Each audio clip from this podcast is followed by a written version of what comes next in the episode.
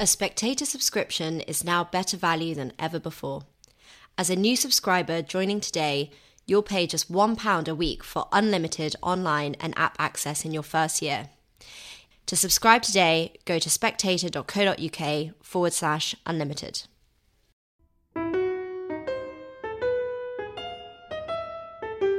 Welcome to Holy Smoke, the Spectator's religion podcast.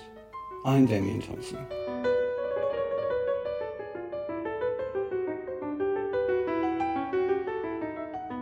This is another episode about scandals at the top of the Catholic Church, and I can hear some of you saying, oh, not again. Well, if you're not interested, press the stop button now. But if you really aren't interested, then I don't want to hear you pontificating about sex abuse in the church, because you're turning a blind eye to the most disturbing scandal involving a reigning pope in living memory, and way beyond living memory, come to that. We need to talk yet again about the convicted Argentinian sex abuser Bishop Gustavo Zanchetta and his former close friend, confessor, and mentor, the former Cardinal Jorge Mario Bergoglio of Buenos Aires, now, of course, Pope Francis. Extraordinary new details have come to light. And we need to get the admittedly complicated timeline of key events straight in our minds because patchy reporting by the mainstream media doesn't reveal how persistently Francis was allegedly warned about various aspects of his protege's behavior. In March this year, the 57 year old Zanchetta, a former ally of Francis in the Argentinian Bishops' Conference, who was Bishop of Oran in northwest Argentina from 2013 to 2017, was sentenced to four and a half years in jail by a court in Oran for aggravated sexual assault of two seminarians in that diocese. You'd think that the Vatican would be only too anxious to wash its hands of Zanchetta and maybe to laicize him. Instead, it appears to be going after the clergy who blew the whistle on the bishop.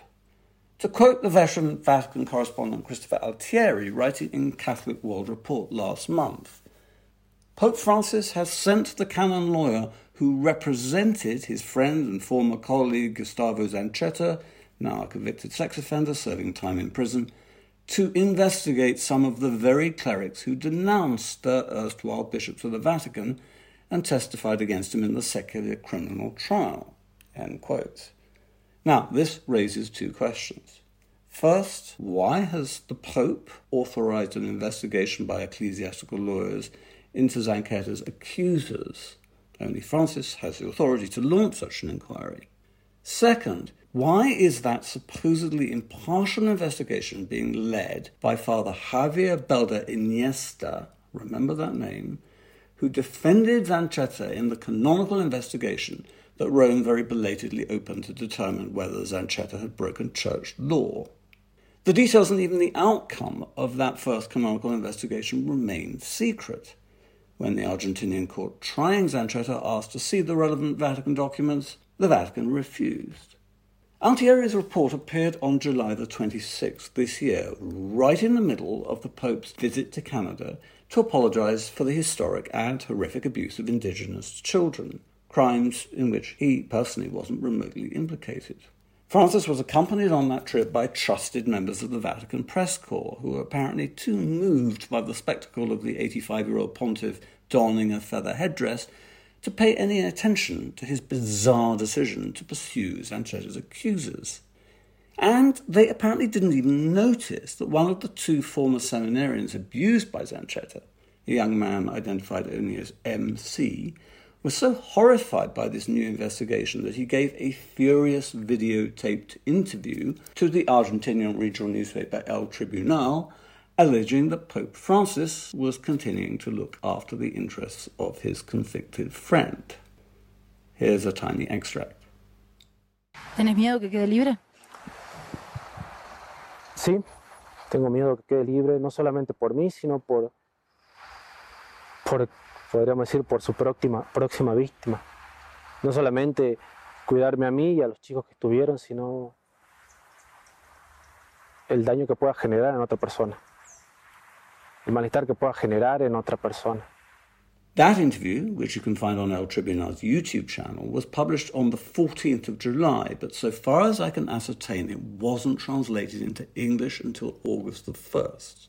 In it, the ex seminarian expresses disgust that Bishop Zanchetta is being allowed to serve his sentence not in a prison, but in a monastery in Oran built for retired priests, because jail would apparently be bad for his blood pressure. Now, a month later, the other seminarian whose abuse by Zanchetta led to his conviction has also come forward. Last Thursday, he told the Catholic news agency ACI Prensa that since he left the seminary, quotes, the church hasn't taken care of us or our situation. Nothing, absolutely nothing. But it's his former classmate MC who goes into the more damning detail in that video interview. He told Sylvia Noviatsky of El Tribuno that he can hardly sleep because he's so distressed by the decision to place his abuser under house arrest, quotes, in a religious house which is frequented by children and old people who are vulnerable. He's presumably referring to the fact that the monastery is a home for retired priests who are visited by their families there. MC is angry that Zanchetta hasn't been defrocked and retains the title of bishop. Noviatsky asked him why that is, and he claimed because there are a lot of favours doled out and cronyism, and it all comes from Pope Francis, who currently says some things in his sermons and does different ones. MC portrays Belda Iniesta's investigation as a witch hunt. He told Noviatsky Belda Iniesta is asking about money matters. They're asking people to produce bills which were lost by priests who were there after Zanchetta they're insinuating that the priests who gave evidence have illegitimate children as a way to prosecute them and accuse them canonically. This investigation aims to focus everything on that and to brush aside what a good life Zanchetta is enjoying. They're looking for someone else to blame and whitewash Zanchetta. What MC didn't say, because he presumably didn't know about it, is that last year Father Javier Belda Iniesta was himself caught up in a humiliating scandal.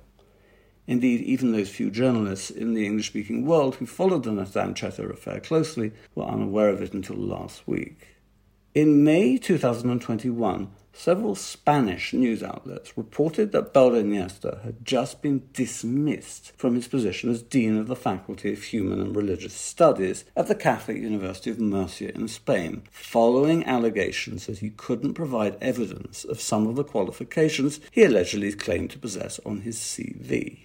It hasn't been proved one way or another, so far as I know, whether he'd exaggerated his CV, but he never returned to his post which raises the question why did Pope Francis put him in charge of investigating Zanchetta's accusers?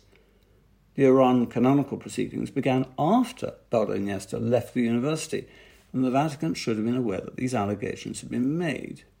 Belda Iniesta has defended his role in the investigation. He said there's nothing strange about it, it has nothing to do with Zanchetta, and that, quote, I perform tasks as a defender in some cases, and in others I perform the role of investigator, notary, or even judge. He also described the investigation as only a preliminary inquiry to determine whether certain facts are possessed of verisimilitude. But to quote Ed Condon, editor of the leading Catholic news website The Pillar and himself a canon lawyer, quote, while there is no legal prohibition against a defense advocate being appointed to serve as a prosecutorial investigator in a later case, canon law requires that all those involved in the legal process have unimpaired reputations. Case of Gustavo Zanchetta presents us with a string of baffling decisions by Francis, starting with his decision, on becoming Supreme Pontiff, to make his friend a bishop. As soon as the impending appointment was announced in 2013, a Change.org petition appeared asking the new pope not to promote Zanchetta. It was started by Dr. Santiago Spadafora, who'd been an advisor to the Argentinian Diocese of Quilmes, where Father Zanchetta had been responsible for economic affairs and administering schools. Spadafora asked Francis why he was planning to give Zanchetta a mitre, quotes, knowing that so many people from the Diocese of Quilmes have suffered his abuse of power. Spadafora, who we should note was locked in a bitter legal dispute with Zanchetta, told journalists that he'd sent documents to Cardinal Bergoglio back in 2011 relating to Zanchetta's, quotes, unfortunate decisions in regard to school finances. and in his Change.org petition, reportedly signed by a hundred teachers and lay employees of schools administered by Zanchetta, he also claimed that Bergoglio rang him on his mobile phone promising to look into the matter. The petition obviously got nowhere. Zanchetta was made Bishop of Oran, a small city a thousand miles away from Buenos Aires in the foothills of the Andes. Hardly an important see, but when you're made Bishop of your own diocese at the age of only 49, you can be pretty certain of rising up the episcopal ladder. But once Bishop Zanchetta was enthroned, things spun out of control very quickly. The following allegations come from an investigation published in 2019 by the Associated Press news agency.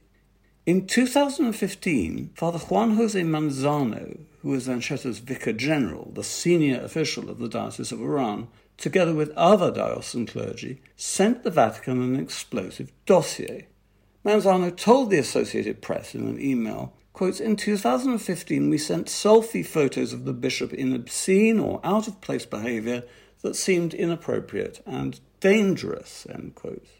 If Francis examined them, then we can only assume that he became the first pope in history to look at pornographic photos.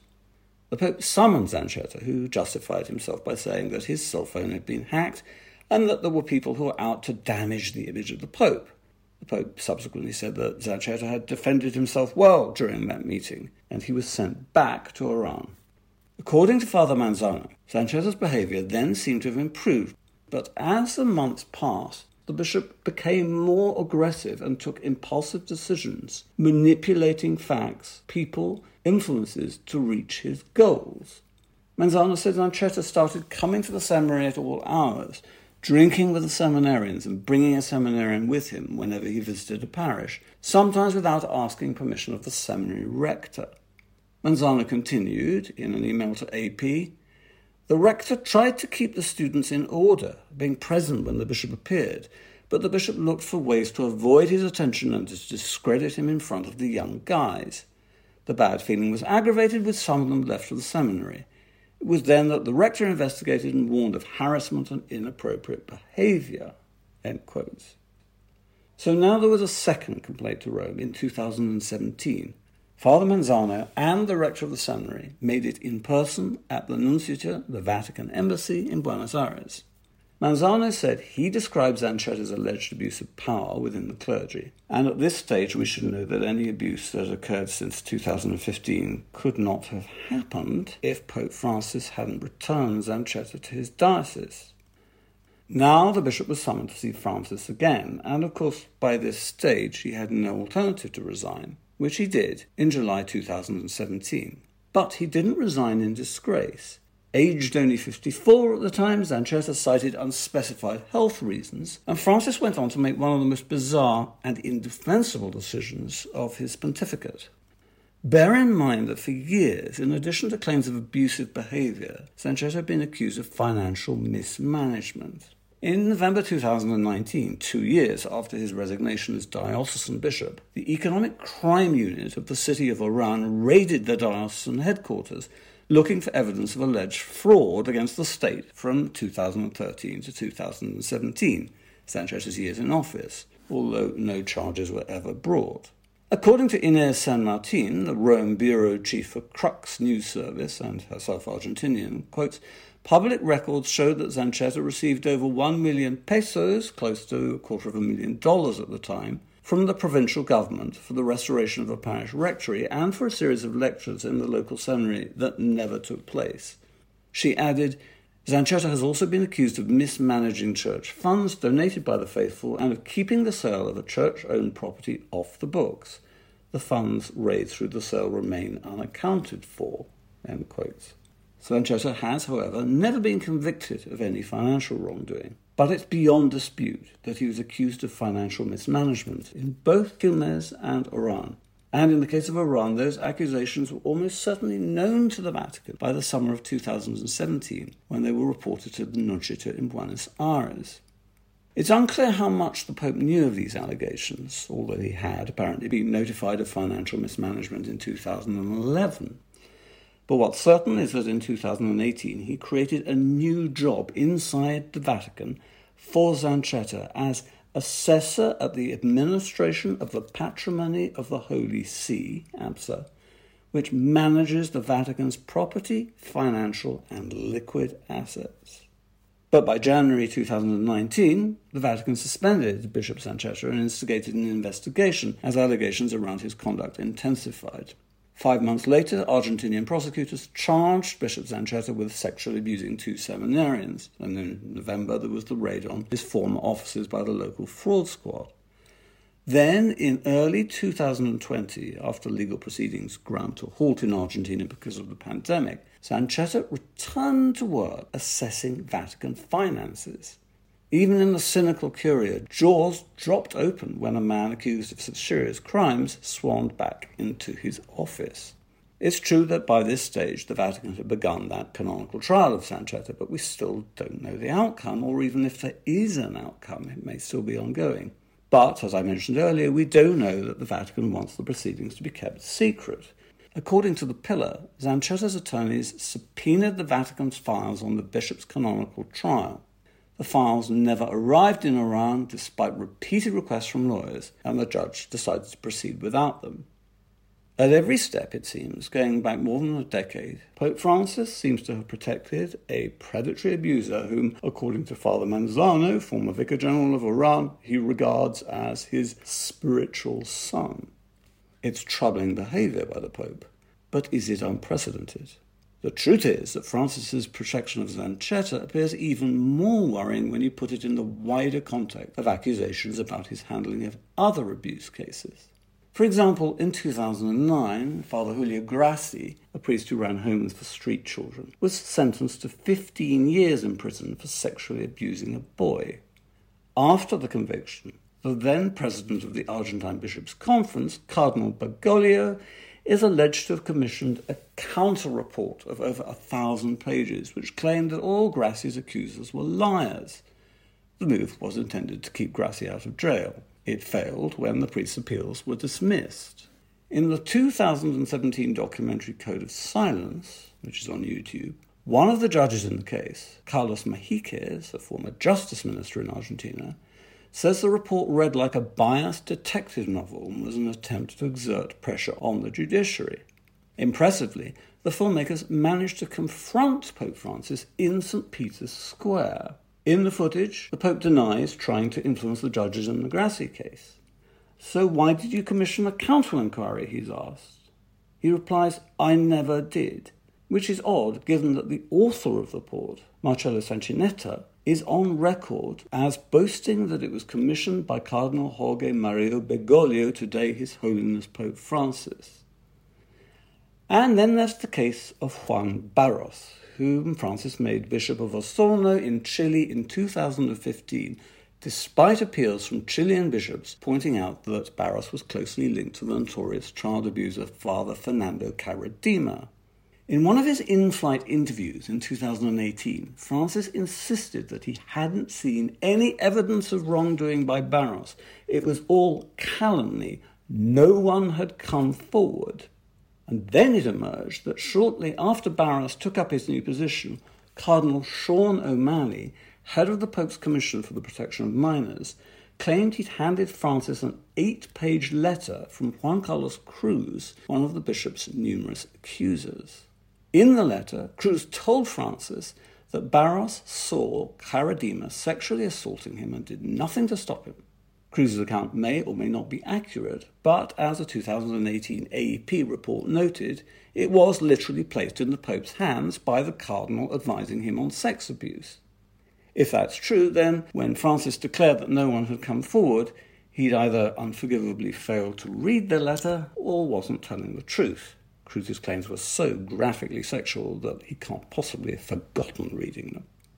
And looking at North America, let's not forget ex Cardinal McCarrick, who'd been banished from public life by Benedict XVI, but who, as I've discussed in detail on this podcast before, appears to have been rehabilitated by Pope Francis.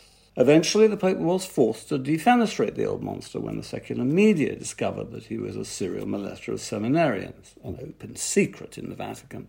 McCarrick also wielded tremendous influence over the foreign policy and episcopal appointments of the early years of the Bergoglio pontificate, something that the Vatican's McCarrick report of 2020 didn't mention. How can anyone not see a pattern here? One that makes a mockery of Francis flying across the Atlantic to apologize for crimes in which he was never implicated. And the answer is actually you can quite easily miss the pattern if the world's media, encouraged by their Vatican correspondents, consistently try to stop the buck before it reaches Francis's office for fear of providing ammunition for the conservatives most of them despise as much as the Pope does. But it's an increasingly risky strategy. One way or another, before too long the Catholic Church will have another Pope and then the full extent of Jorge Mario Bergoglio's culpability will be impossible to conceal.